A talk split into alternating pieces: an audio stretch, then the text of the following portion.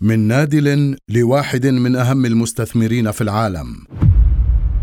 ليس من السهل أن ينتقل المرء من قعر الفقر لأعلى مراتب الثراء، فالمصاعب في الحياة كثيرة، والعراقيل دائما تجد طريقها لتطيح بأهداف الإنسان، لكن وحده الإنسان الطموح يتمكن من تخطي كل تلك التحديات إيمانا منه بالوصول إلى خط النهاية.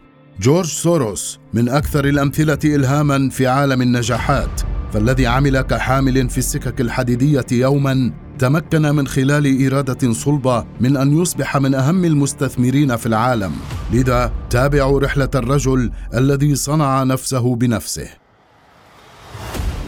هرب من الظلم النازي مع عائلته لعلهم ينجون من الاضطهاد والقتل، إذ من هنا بدأت رحلة جورج الصغير. لم تكن مهنة المحاماة التي كان والد جورج متمرسا فيها تكفي لعائلة تعيش بظل ظروف صعبة. إلى أين يمكن أن تكون وجهة عائلة سوروس؟ وهل سيتمكن الوالدان من الاهتمام بطفلهما وسط هذه الفوضى وعدم الاستقرار؟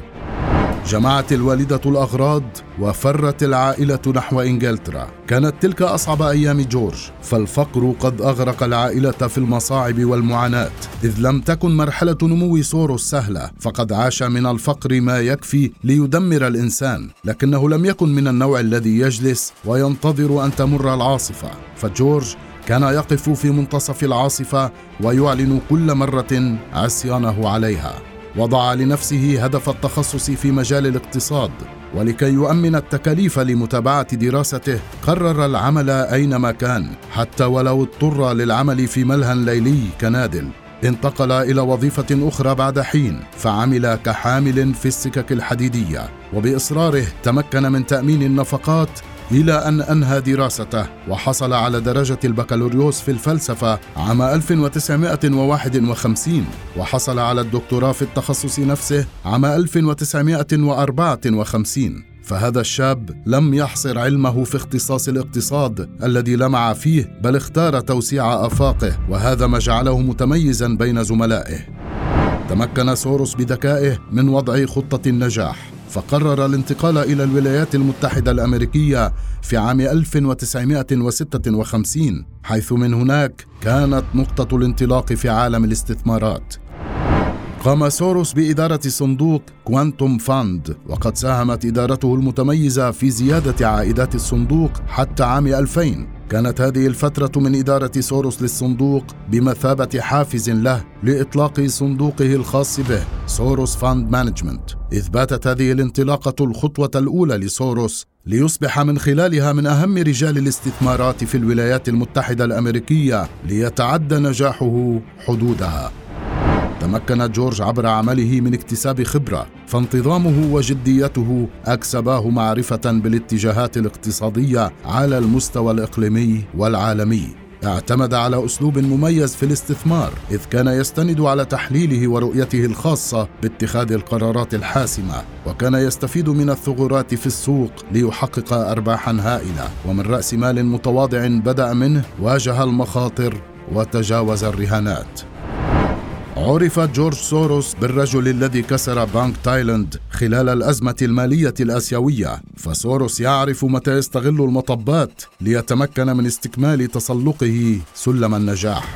كل أزمة كانت صعبة للسوق لم تكن سوى تحدي جديد لسوروس ليؤكد أن غريزته الاستثمارية هي من الأنجح عالمياً. ضرب جورج سوروس مثالا جيدا للعطاء والإحسان، حيث يعتبر أحد أشهر فاعلي الخير على مستوى العالم، إذ هو الممول الرئيسي والمؤسس لجامعة أوروبا الوسطى في بودابست، التي تعتبر مركزا إقليميا رائدا لدراسة العلوم الاجتماعية. جورج الذي عرف قيمة التعلم والدراسة يحاول دائما تقديم الدعم المادي لعدد هائل من الطلاب الذين قد يحرمون من فرصة متابعة دراستهم.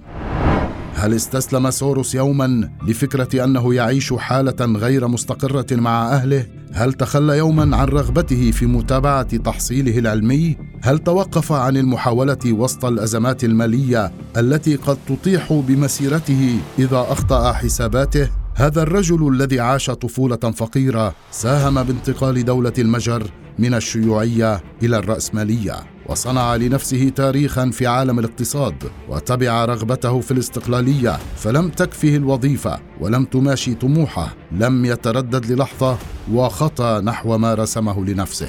شاب ترعرع في بيت عانى الكثير وواجه الأكثر، اعتمد على نفسه وانطلق نحو النجاح، فأصبح سابع أغنى رجل في الولايات المتحدة الأمريكية بثروة قدرت بثلاثة وعشرين مليار دولار.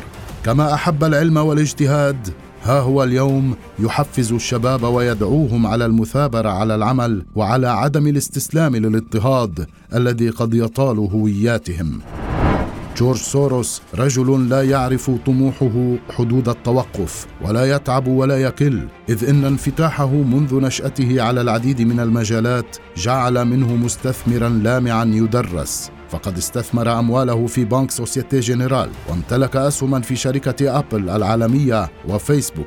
فكما بدأ استمر بحنكة ورؤية اقتصادية رفعت استثماراته لتتوج كالأفضل في القمة.